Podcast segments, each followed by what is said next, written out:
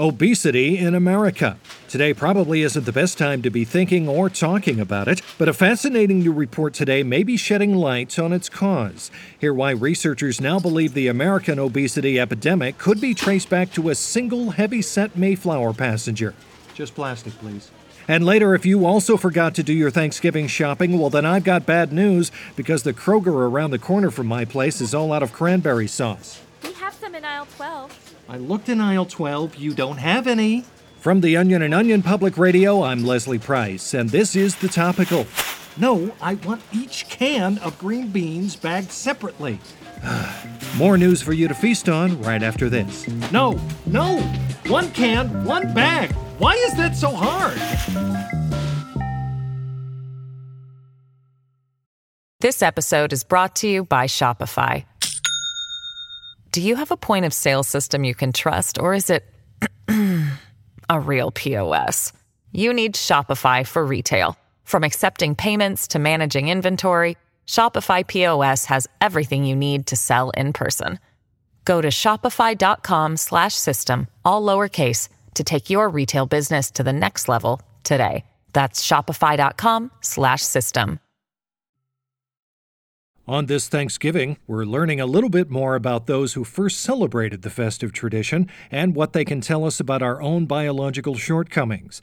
Researchers at Boston University believe they have traced the American obesity epidemic to a single heavyset passenger who sailed aboard the Mayflower. OPR historical health correspondent Joyce Everett joins me now with more. Hello, Joyce. Hi, Leslie. So, what can you tell us about this startling discovery? Well, Leslie, through an exhaustive analysis of genetic samples, ship logs, and tattered medical records from the early 17th century, researchers have determined that the majority of severely overweight individuals in the United States today share key genetic markers that were passed down from a 327 pound Plymouth colony settler named Jeremiah Alden. Ah. Here's biologist Alan Fortner explaining how this one particularly hefty passenger gave rise to the elevated BMIs of modern Americans by landing on Plymouth Rock in 1620. At a time when the average European male weighed perhaps 135 pounds, Jeremiah Alden's tremendous size was an exceedingly rare trait, which is indicated by contemporary accounts of him as, quote, a great wall of flesh and as wide across as three men together. After carefully sequencing DNA from Alden's remains, we determined that it was he who introduced a predisposition towards slow metabolism and sedentary personal habits into the American genome. Wow, it's extraordinary to think that my own tendency to overeat and aversion to exercise could go all the way back to the Mayflower. That's true, Leslie. And it wasn't just food. Jeremiah also appeared to have a healthy appetite for women and fathered as many as 15 children in different settlements. Ooh. From there, his descendants moved all over the country. In fact, a related genealogical study has shown that Jeremiah Alden is an ancestor to nearly 70% of the entire population of Chicago alone. Huh, I thought it would have been more. However, Dr. Fortner says that living in a country where over 62% of the population is either overweight or obese almost didn't happen. Here he is again. Though he counted for only one of the Mayflower's 102 passengers, logs kept during the voyage claimed he had, quote, near devoured rations set aside for one man's entire voyage before setting sail from England. The passenger goes on to add that, quote, Ye slothful fellow who erupteth through his waistcoat with girth, ye sweat always upon his crimson hued face, ate our lot of salt pork.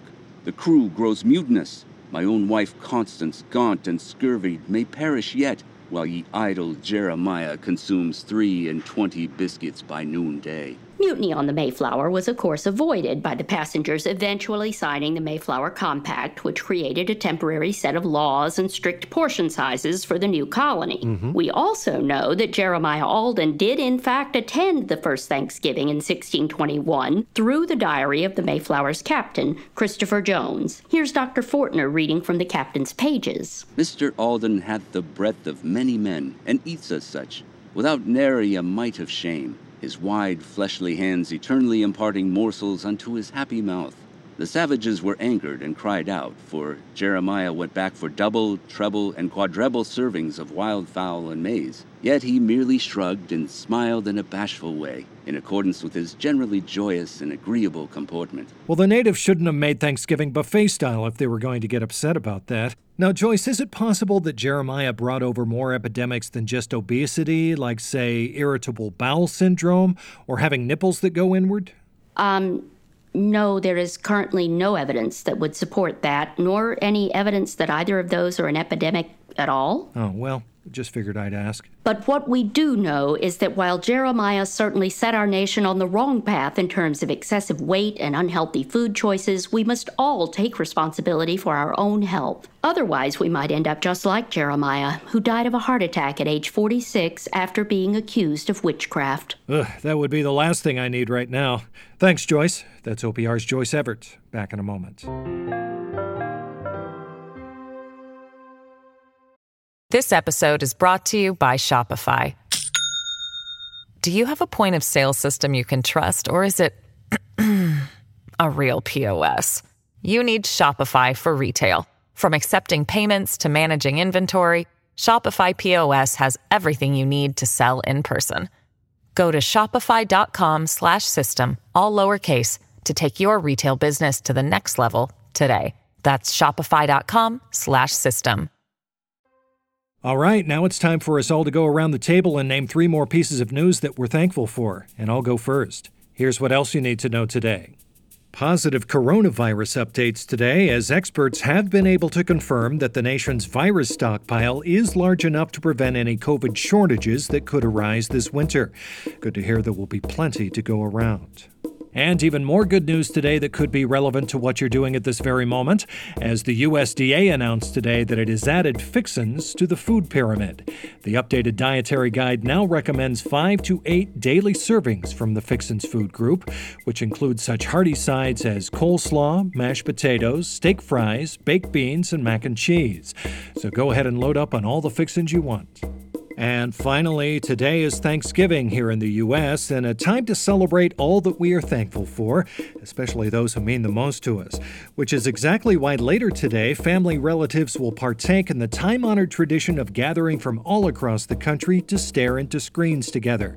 So, whether you're amusing yourself with your iPhone, tablet, laptop, or just enjoying the more traditional pleasure of staring into the television, the most important thing is that you're all silently gazing into some kind of glowing screen together.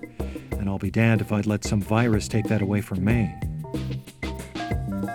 And that's the topical for today. I'm Leslie Price. If you enjoyed today's episode, you can like and subscribe to The Topical wherever you get your podcast. And if you're having trouble coming up with a list of things you're thankful for, visit theonion.com for more on all the terrible things happening to people in this world who aren't you. I think you'll really get a kick out of it.